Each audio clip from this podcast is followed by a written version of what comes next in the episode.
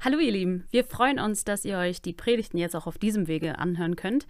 Und solltet ihr uns, die Gemeinde Emanuel Lindern, noch nicht so gut kennen, dann könnt ihr gerne auf einen der Links in der Beschreibung klicken und so den Kontakt zu uns aufnehmen. Jetzt wünschen wir euch aber ganz viel Freude und vor allem sehr viel Segen mit der aktuellen Predigt.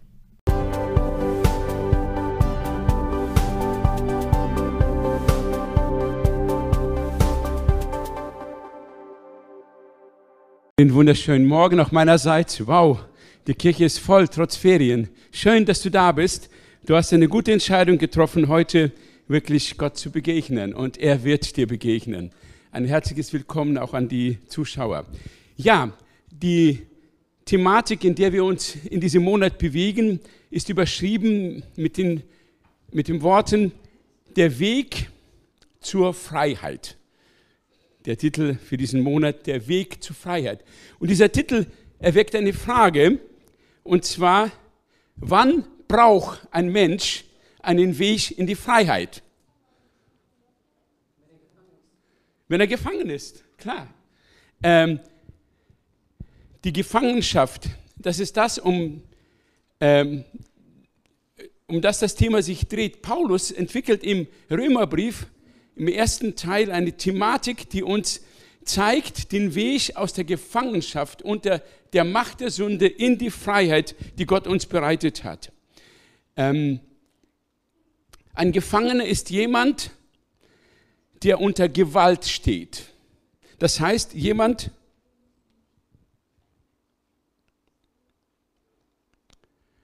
beherrscht ihn. Jemand sagt ihm, was er machen soll und was er lassen soll. Und oft gegen das, was sein Wille ist und gegen das, was ihm gut tut. Das ist das Problem. Und die Frage ist, wie wirkt sich diese Gefangenschaft in der Sünde auf mein Leben aus? Paulus führt das so aus im Römer Kapitel sieben, Vers neunzehn, ein Dilemma, ein Problem. Denn ich tue nicht das Gute, das ich will, sondern das Böse, das ich nicht will, das verübe ich. Das heißt, ich bin nicht Herr meiner selbst. Jemand anders bestimmt, was ich zu tun und zu lassen habe. Und das bezieht sich jetzt nicht nur so auf so Dinge wie zum Beispiel, ähm, ich esse zu viel, kann mich nicht beherrschen. Oder ich bin zu bequem, mache zu wenig Sport oder sowas. Es geht vielmehr um Dinge, die unser Leben sehr prägen. Es geht um böse Gedanken und böse Worte. Es geht um Begehrlichkeiten, deren wir nicht Herr werden. Es geht um Neid. Es geht um Eifersucht. Es geht um Hassgedanken. Es geht um Ärger. Es geht um Ängste und Sorgen. Es geht um negative Verhaltensweisen im Umgang mit den anderen. Alles das ist, was wir nicht wollen, nicht wirklich wollen. Aber wir schaffen es nicht, da rauszukommen. Und Paulus spricht hier von einem Gesetz, Gesetz der Sünde und des Todes. Was ist ein Gesetz?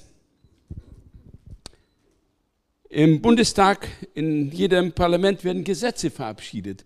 Das heißt, es ist eine Festlegung. Nach dieser Norm soll man sich dann verhalten. Grundsätzlich sind Gesetze ja gut und notwendig. Wir haben viele Naturgesetze, ohne die das Leben nicht funktionieren würde. Zum Beispiel das Gesetz der Erdeinziehung. Wenn es das nicht gäbe, würden wir in der Luft rumschwirren oder sonst irgendwie. Es ist gut, dass es diese Gesetze gibt. Aber Paulus spricht hier über ein negatives Gesetz, über eine negative Festlegung, die unserem Leben schadet. Und zwar, er nennt es das Gesetz der Sünde und des Todes. Es führt uns in die Gefangenschaft, weil Adam und Eva uns irgendwann da reingerissen haben. Leider. Wir sind ihre Kinder und sie sind Sklaven der Sünde geworden und wir es auch. Und die Frage ist, die in der letzten Predigt von Pastor Samuel gestellt wurde, Leben oder Sterben. Ein markanter Satz, den er zitiert hat, lautet, Jesus ist nicht gekommen, um aus schlechten Menschen gute Menschen zu machen. Wer erinnert noch diesen Satz? Sondern, um Tote lebendig zu machen. Der Grund, warum der Mensch dem Diktat der Sünde so hilflos gegenübersteht, ist, weil in ihm etwas tot ist. Und zwar, tot ist der Geist. Der Mensch hat durch den Sündenfall die Fähigkeit, die Verbindung mit Gott aufrechtzuerhalten. Dafür sorgt nämlich der Geist des Menschen verloren. Sein Geist ist tot geworden. Das heißt, der Mensch hat Körper und Seele, aber der Geist ist tot. Und das Ding ist, ein Toter kann nicht kämpfen. Du hast dein Handy und leider hast du es nicht geladen, da ist kein Saft drauf. Du kannst es streicheln, du kannst ihm zusprechen, du kannst eine Hülle drum machen, du kannst es in Gold packen, aber dieses Handy wird nicht funktionieren, solange der Saft fehlt. Und so ist es mit dem Menschen, der in Sünde tot ist. Da funktioniert die Verbindung zu Gott nicht. Du kannst machen, was du willst, aber es entsteht kein Signal.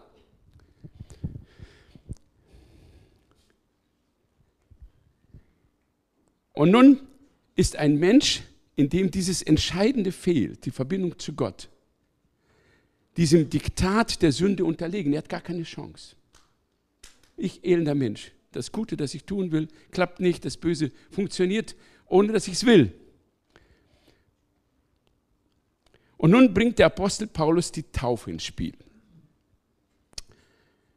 Und das war die Textpassage von der letzten Predigt. Oder wisst ihr nicht, dass wir alle, die wir in Christus Jesus hineingetauft sind, in seinen Tod getauft sind. Und hier äh, betonte Pastor Samuel, dass dieses Hineingetaufttsein eine Passivform ist. Das heißt, ich kann mich nicht selber taufen, sondern ich bin darauf angewiesen, dass jemand mich tauft. Das heißt, ähm, in der Taufe passiert etwas. Und zwar dieser Mensch, der der Sünde unterworfen ist, dieser Sklave in mir, der soll jetzt, nachdem er gestorben ist, auch beerdigt werden. Das verlangt die Pietät. Wenn ein Mensch stirbt, dann muss man ihn beerdigen. Und diese Beerdigung bedeutet, Abschied zu nehmen. Darauf will ich gleich nochmal eingehen.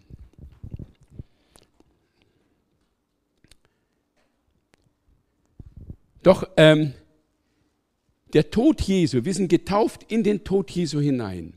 Und der hat eine ganz, ganz starke Bedeutung an dieser Stelle. Denn Jesus Christus starb, im Gegensatz zu uns allen, ohne vorher gesündigt zu haben. Für ihn war der Wert nicht sündigen höher als der Wert Tod, als das Leben. Und der Grund war der, dass er im Gegensatz zu uns niemals ein Sklave der Sünde gewesen ist. Denn er wurde empfangen, Maria empfing ihn durch den Heiligen Geist. Das heißt, er war nicht ein Nachkomme in dem Sinne von Adam, nicht aus dem Samen Adams, und war frei, um sich zu entscheiden gegen die Sünde. Und er hat gekämpft, aber er konnte siegen und er hat gesiegt bis zum Letzten. Und jetzt kommt der Punkt, der uns sehr trösten kann. Im Hebräerbrief steht, dass Jesus Christus, der nie gesündigt hat, in allem in gleicher Weise, wie wir versucht worden ist, doch ohne Sünde. Jetzt stell dir mal vor, die blödeste Versuchung zur Sünde, die du je erlebt hast. Das blödeste Ding, was dir je widerfahren ist. Jesus wurde in allen Dingen versucht, auch darin. Allerdings, er widerstand dieser Versuchung. Und vielleicht denkst du jetzt, oh Mann, ich armer Tropf. Jetzt wird mir Jesus vorgestellt, der nie gesündigt hat, und ich bin ein Loser. Ich schaffe das nicht.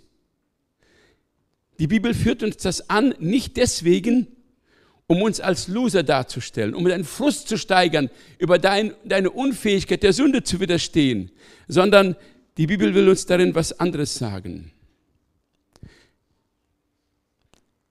Du sollst den Unterschied verstehen, der zwischen Jesus und zwischen dir besteht. Er war nämlich kein Sklave der Sünde. Ich habe eben erwähnt, er kam nicht aus dem Samen Adams, sondern er wurde durch den Heiligen Geist gezeugt und hatte diese Gefangenschaft der Sünde nicht erlebt. Er blieb bis zum Schluss frei von der Sünde. Und er konnte über die Macht der Sünde triumphieren. Und dazu will Gott dich, dir verhelfen. Und zwar durch den Tod von Jesus.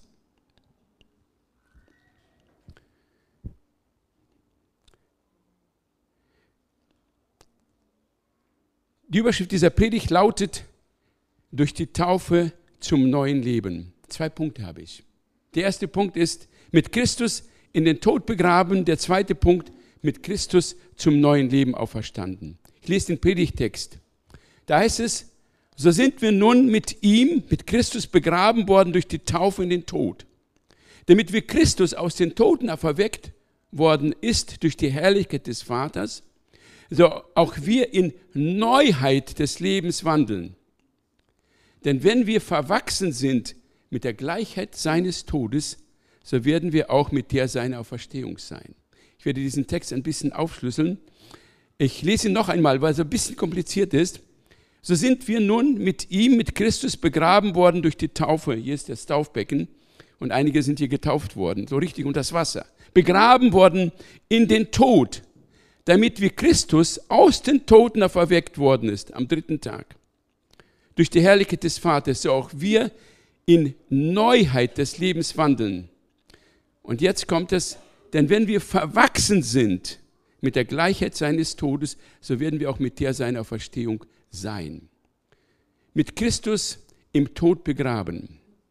Der Text beginnt, so sind wir nun mit ihm begraben worden durch die Taufe in den Tod. Ich habe eben erwähnt, dass Jesus Christus durch seinen Tod den endgültigen Sieg über die Sünde bekräftigt hat. Seine Haltung war, ich lasse mich lieber töten, als dass ich ein Gebot meines Vaters übertrete. Das war seine Haltung. Ich lasse mich lieber töten, bevor ich ein Gebot meines Vaters übertrete. Genau das Gegenteil von dem wie Adam und Eva. Sie haben den Tod im Kauf genommen und sind das Gebot Gottes übertreten. Der erste Schritt zum neuen Leben durch die Taufe ist die radikale Absage an die Sünde. Das heißt nicht, dass ich versuche aus eigener Kraft der Sünde zu widerstehen, sondern das heißt, dass ich auch aus der Beziehung zur Sünde aussteige. Jetzt möchte ich ein Bild benutzen. Die Sünde kommt daher wie ein Freund, wie eine Freundin. Und die Sünde ergreift unsere Hand, berührt uns zärtlich, um uns für sich zu gewinnen. Ihre Lippen küssen unsere Lippen, um in uns Gefühle zu erwecken. Sie umarmt uns, um uns festzuhalten. Und sie erdrückt uns. Sie möchte uns Nähe geben und interessiert sich um unser Ergehen, aber nicht um uns gut zu tun, sondern um uns auszubeuten. Und am Ende sind wir Gefangene der Sünde. Das ist eine negative Partnerschaft, die wir eingehen, indem wir der Sünde ein Ja geben. Und nun bedeutet es an dieser Stelle, mit dieser Partnerschaft aufzuhören, diese Partnerschaft wirklich zu begraben. Und nun verwendet Paulus ein, dieses Bild mit dem Tod. Der Tod dokumentiert eine endgültige Trennung. Wenn ich am Grab mich von jemandem verabschiede, zu dem ich eine vielleicht enge Beziehung hatte, dann bedeutet das, ich werde niemals seine Hand mehr fassen können. Meine Lippen werden nie diese Lippen berühren können. Dieser Austausch, diese Nähe, die ich vielleicht erlebt habe, die wird es nicht mehr geben. Und die Umarmung wird es auch nicht mehr geben. Das Leben, was ich mit dieser Person gelebt habe, ist jetzt endgültig beendet. Und das dokumentiert die Beerdigung. Weg, aus, nie mehr. Und mit dieser Radikalität sollten wir unsere Beziehung zur Sünde abbrechen. Und wenn wir dann gestorben sind, dann hat die Sünde bei uns keine Macht. Stell dir mal vor, da ist eine Leiche und du möchtest, dass diese Leiche irgendwas macht. Du möchtest sie beherrschen. Du erteilst Befehle, steh auf, du scheißt sie an, du machst was auch immer. Was macht die Leiche? Gar nichts. Sie ist nicht ansprechbar. Sie reagiert nicht mehr. Und das ist der Zustand eines Menschen, der diesen Tod durchlebt hat. Er ist nicht, er muss nicht auf die Sünde anspringen. Er muss diese Befehle nicht mehr ausführen. Er ist tot für die Sünde. Er ist gestorben. Allerdings, wenn ich für die Sünde selber sterbe, habe ich ein Problem. Dann heißt, ich müsste aus dem Leben aussteigen. Und wenn ich aus dem Leben ausgestiegen bin, habe ich ein Problem, dass ich nicht mehr weiterleben kann. Und das zweite Problem, ich werde eines Tages vor dem Gericht Gottes stehen und für all die Sünden, die ich getan habe, Rechenschaft abgeben müssen. Das kann doch nicht die Lösung sein, oder? Und hier hat Gott sich etwas Wunderbares ausgedacht. Und zwar, er lässt seinen Sohn, Jesus Christus, der nie gesündigt hat, der nie dem Diktat der Sünde unterliegt, Unterliegen, unterliegen hatte, der ein freier Mensch war, an unserer Stelle am Kreuz sterben. Und gleichzeitig hat er damit den Preis für unser Loswerden von der Sünde bezahlt. Und das ist die Lösung. Paulus verwendet hier ein interessantes Wort im Folgetext. Es heißt nämlich, denn wenn wir verwachsen sind mit der Gleichheit seines Todes, so werden wir auch mit der seiner Auferstehung sein. Was ist damit gemeint? Dieses Wort verwachsen werden steht nur einmal in der Bibel, und zwar an dieser Stelle. Es meint, dass zwei Dinge zusammenwachsen. Die werden eine Einheit. Man kann sie nicht mehr auseinanderkriegen. Die sind zusammengewachsen. Und was wächst hier zusammen? Wenn ich in der Taufe mich im Wasser begraben lasse, dann wird diese Handlung zusammenwachsen mit dem, was am Kreuz geschehen ist. Auf der einen Seite ist der Tod von Jesus, auf der anderen Seite ist der symbolische Tod von mir in der Taufe. Und das wird eine Einheit. Das heißt, der Tod von Jesus wird zu meinem eigenen Tod. Und das bedeutet, in dem Moment bin ich frei. Frei von dieser unseligen Partnerschaft. Ich bin nicht mehr abhängig von dieser Person Sünde. Ich bin komplett frei. Was bedeutet das praktisch? Das bedeutet, Sünde ist nicht mehr Teil von meinem Leben. Sie gehört nicht mehr zu mir. Neid, Eifersucht, Hass, Bitterkeit, Habgier, falsche sexuelle Begierden, Ausschweifung, welcher Art auch immer, jegliche Sünde hat nichts mehr mit mir gemeinsam. Wir sind getrennt. Das Wesen der Sünde ist in mir gestorben.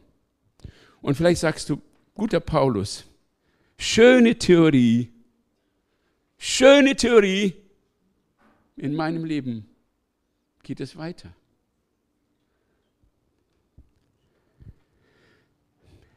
Eine Sache dürfen wir hier nicht übersehen. Paulus spricht von einem Tod. Und man kann nicht ein Drittel sterben, oder? Man kann auch nicht halb sterben. Man auch, kann auch nicht drei Viertel sterben. Tod ist Tod. Das heißt, Tod scheidet. Tod löst uns. Der Tod von Jesus war kein Scheintod. Er ist wirklich real gestorben. Und es gibt einen Beleg. Der Hauptmann hatte nochmal kontrolliert, ob er wirklich tot war. Und dann wurde er ins Grab gelegt. Das Grab wurde auch nochmal versiegelt. Er ist amtlich beglaubigt gestorben. Das heißt, er war wirklich tot. Und wenn ich mich vereine, zusammenwachse in der Taufe mit dem Tod Jesu, dann ist Tod tot. Dann hat die Sünde wirklich keine Macht mehr über mich. Und das bedeutet, dass ich gedanklich kompromisslos der Sünde gegenüber werde. Ich bin seit vierzig Jahren dabei, Menschen zur Taufe vorzubereiten. Habe viele, viele Menschen begleitet und gesehen, wie sie sich entwickeln. Und ich habe zwei Dinge beobachtet. Ich habe Menschen begleitet, deren vorheriges Leben wirklich abgrundtiefe Sünden waren. Ganz tief, ganz, ganz abgrundtief. Und diese Menschen haben diese Sünden vor ihrer Taufe komplett Gott gebracht. Und ich habe beobachtet, wie stark diese Menschen sich geistlich entwickelt haben. Manchen Menschen begegne ich irgendwie zufällig aus alter Zeit und sehe, wow, sie haben ein glückliches Leben, da ist etwas passiert. Und ich habe Menschen begleitet in die Taufe, die nie wirklich ehrlich mit der Sünde gebrochen haben oder bestimmte Dinge mit in die Taufe hineingenommen haben. Und ich kann sehen, wie viele dieser Menschen diese Sünden eingeholt haben. Nicht gleich, vielleicht nach ein, zwei oder fünf Jahren. Es holt dich ein, wenn die Trennung zur Sünde nicht komplett und radikal gewesen ist, wenn der Tod nicht wirklich tot war.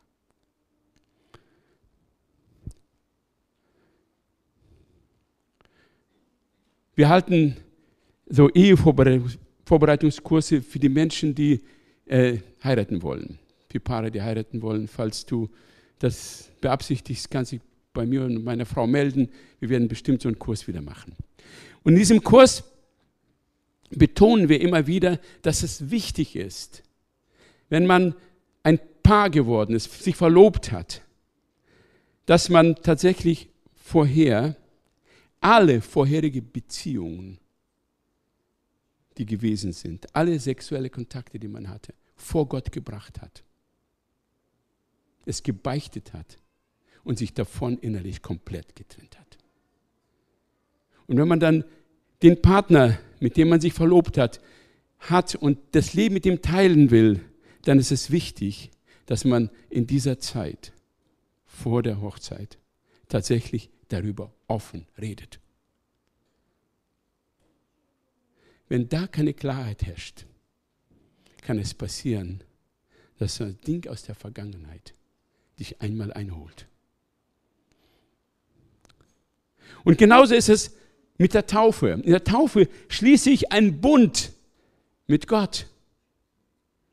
Und wenn der Treuebund schon Untreue beinhaltet, was wird aus diesem Bund? Deswegen rate ich jedem Einzelnen, der sich vorbereitet auf die Taufe, check dein Leben. Und wenn da etwas ist, womit du noch im Bund stehst, wo du noch nicht dich komplett gelöst hast, dann suche Hilfe. Such dir einen Partner, mit dem du reden kannst. Such dir einen Seelsorger. Beichte es, schütt es aus. Nimm es nicht mit hinein in dein neues Leben mit Jesus. Unsere Kompromisslosigkeit mit der Sünde ist auch das, was wir in unserem Glaubensleben fortsetzen sollten. Und wenn du merkst, es kann nämlich passieren, dass man mit der Zeit plötzlich schwach wird und Kompromisse mit einer Sünde zu schließen beginnt. Das kann eine Falle werden in unserem Leben. Hier gilt das Prinzip, Tod ist tot. Eine salonfähige Sünde unter Christen ist die Bitternis. Sie ist salonfähig. Ähm ich habe neulich darüber gepredigt, Bitternis ist dein größter Feind. Warum ist sie so salonfähig unter Christen? Weil dahinter die Lüge steckt, ähm, mir wurde etwas angetan. Ich bin ja das Opfer. Ich habe Ungerechtigkeit erlebt. Deswegen habe ich Recht darauf, mein Recht einzufordern und auf den sauer zu sein. Schön gut dein Recht. Aber plötzlich wird es bitter in dir. Und die Bitternis schlägt Wurzeln. Und Bitternis ist eine Sünde. Unversöhnlichkeit ist eine Sünde. Und wenn sie in dir Wurzeln geschlagen hat, dann wird sie dich fressen und wird deine Beziehungen schaden. Und es ist gut, wenn man an dieser Stelle klaren Cut zieht. Meine Frau und ich hatten in diesem Sommer äh, eine Reise nach Hamburg gemacht und ich habe eine wirklich, das ist die beste Erfahrung in meinem Sommer gewesen bis jetzt. Ähm, wir wollten da jemanden besuchen, aber es hat nicht geklappt, Corona stand im Wege. Es war sehr heiß, es war äußerlich gar nicht so schön, aber es gab eine Sache, die total mir gut getan hat. Und zwar, wir hatten im Zuge dieses Besuches eine Gemeinde aufgesucht, deren Pastor ich vorher dreiundzwanzig Jahre lang war. Und da gab es ein paar Personen, die mir das Leben echt schwer gemacht haben. Echt schwer gemacht haben. Und wir wurden eingeladen, im Gottesdienst teilzunehmen. Und in der Nacht davor hatte ich noch mal, äh, bin ich wach geworden und Gott gefragt, Heinrich, hast du diesen Menschen wirklich von Herzen vergeben? Hast du es wirklich getan?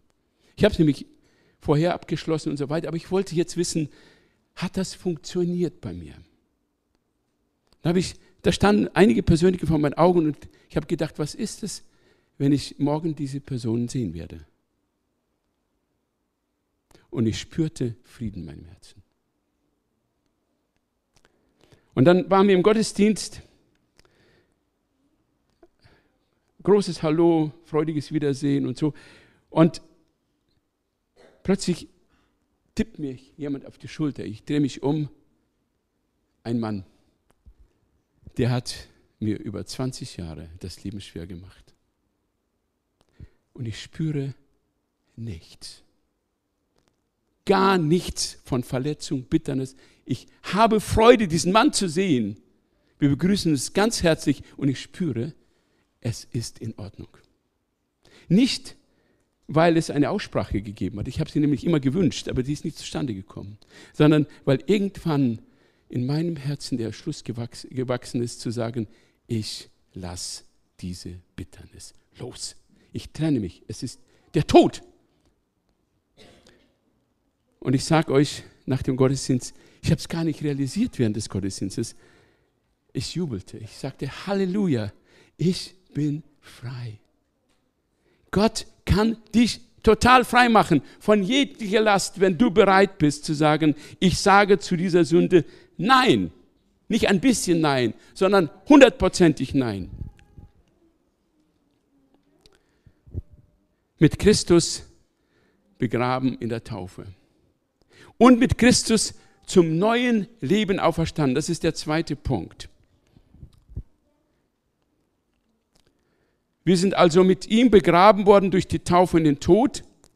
Und dann heißt es, damit gleich wie Christus durch die Herrlichkeit des Vaters aus den Toten auferweckt worden ist, so auch wir in Neuheit des Lebens wandeln.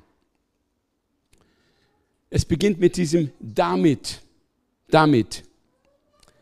Das heißt, das Sterben mit Christus, der Tod Christi am Kreuz, der zu meinem Tod geworden ist, hat einen Zweck damit. Und zwar, damit ich zum neuen Leben erweckt werde. Im Johannesevangelium benutzt Jesus ein Gleichnis, um seinen Tod oder den Sinn seines Todes zu beschreiben. Und zwar Johannes zwölf, Vers vierundzwanzig. Er sagt, wahrlich, wahrlich, ich sage euch, wenn das Weizenkorn nicht in die Erde fällt und stirbt, bleibt es alleine. Wenn es aber stirbt, bringt es viel Frucht. Das Weizenkorn fällt in die Erde und es löst sich auf, hundertprozentig. Das kannst du nicht mehr verwenden. Es wird zur Erde. Aber aus diesem Sterben erwächst ein neues Leben. Das heißt, wenn ich mich vereinigt habe, zusammengewachsen bin in dem Tod Jesu, in dem Sterben, dann werde ich auch verwachsen sein in dem Prozess der Auferstehung. Das heißt, in mir erwacht ein neues Leben.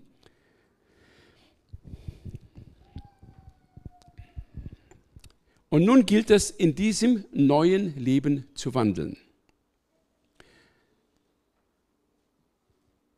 Und viele haben so diese Vorstellung, wenn ich getauft worden bin, dann darf ich nicht mehr sündigen. Manche Jugendliche wollen sich noch nicht taufen lassen, weil sie denken, wenn ich dann getauft bin, dann darf ich nicht mehr sündigen. Weißt du, was die Lüge ist? Du darfst jetzt schon nicht mehr sündigen. Nicht erst, wenn du getauft bist. Das ist kein Unterschied. Du darfst jetzt schon nicht mehr sündigen. Allerdings, der Unterschied ist der, wenn ich noch nicht getauft bin, bin ich der Sklave der Sünde. Ich lebe in dieser unseligen Partnerschaft mit der Sünde und sie beherrscht mich. Aber wenn ich getauft worden bin, bin ich kein Sklave der Sünde mehr. Und durch die Auferstehung Jesu habe ich die Kraft, tatsächlich wie Jesus, wenn ich mich dafür entscheide, gegen jegliche Sünde zu kämpfen und zu siegen. Wir sind berufen, nicht um von Niederlage zu Niederlage zu leben, sondern von Sieg zum Sieg. Und das ist das, was mir Christus in der Taufe schenkt.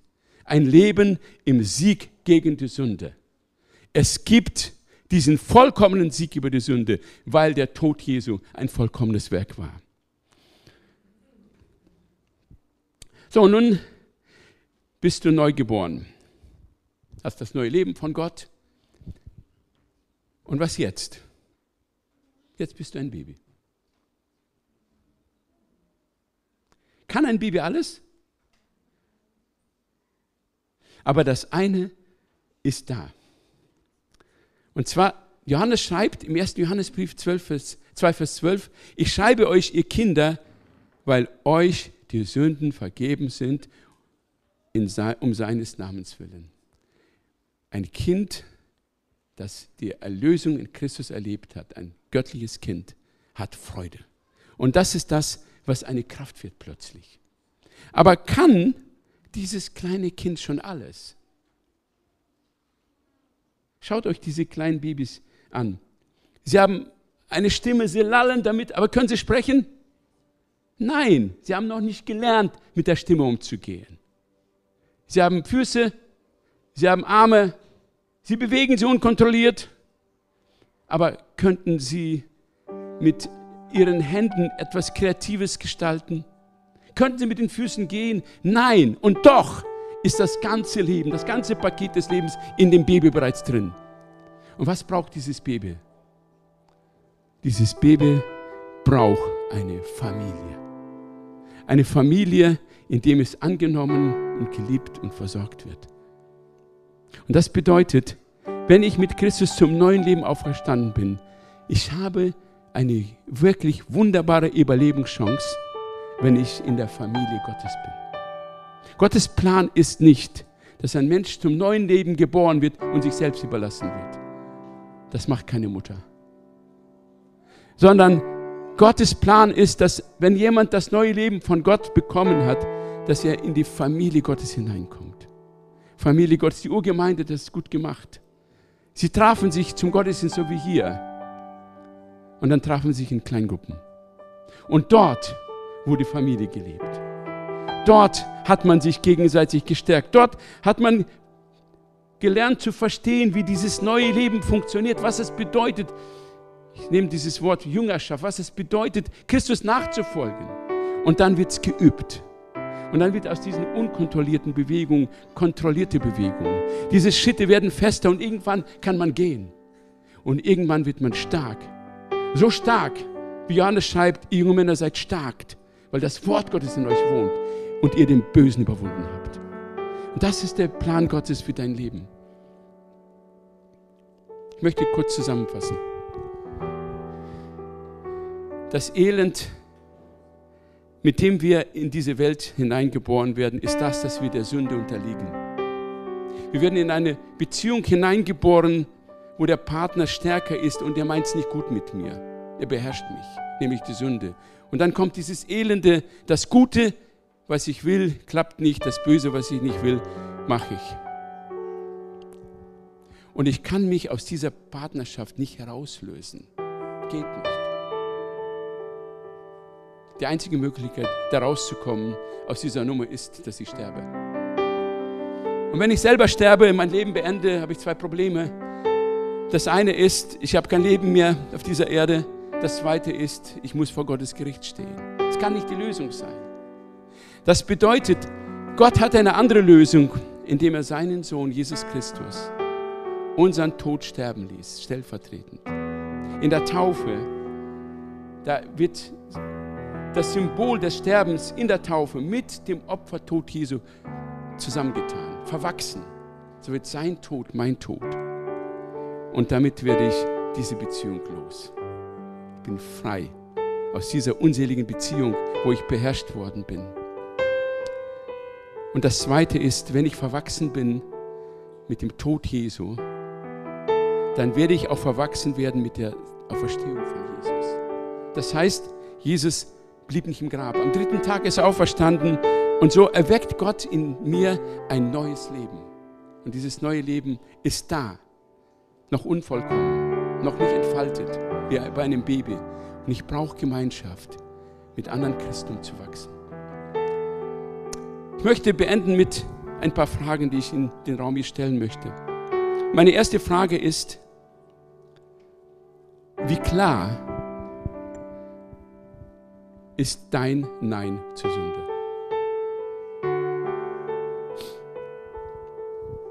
Gibt es Dinge in deinem Leben, mit denen du einverstanden bist, obwohl es sündig ist?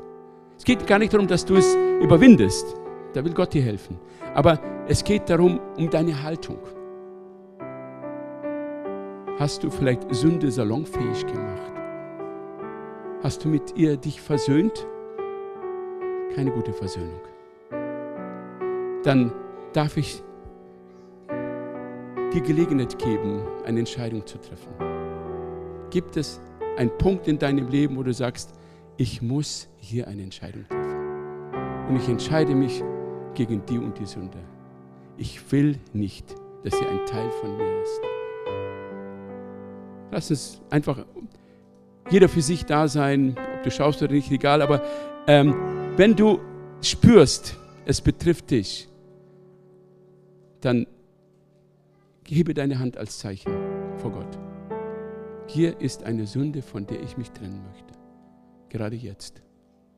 Ist jemand da, der genau das jetzt vollziehen will? Dann erhebe deine Hand. Ist noch jemand da? Ist noch jemand da, der irgendwie weiß, ich habe etwas in mir, womit die Heiligkeit Gottes nicht einverstanden ist. Und ich möchte das Ding jetzt loswerden.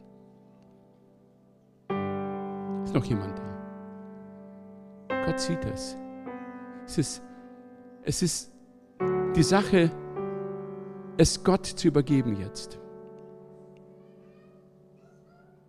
Dein klares Nein zur Sünde bedeutet, dass du es Jesus bekennst.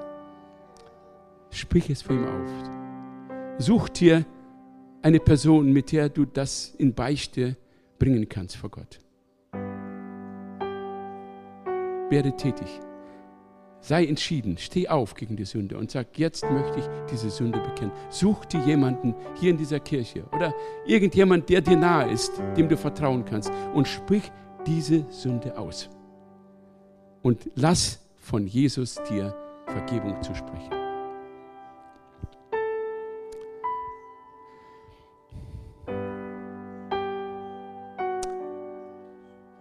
Und wenn du noch nicht getauft bist,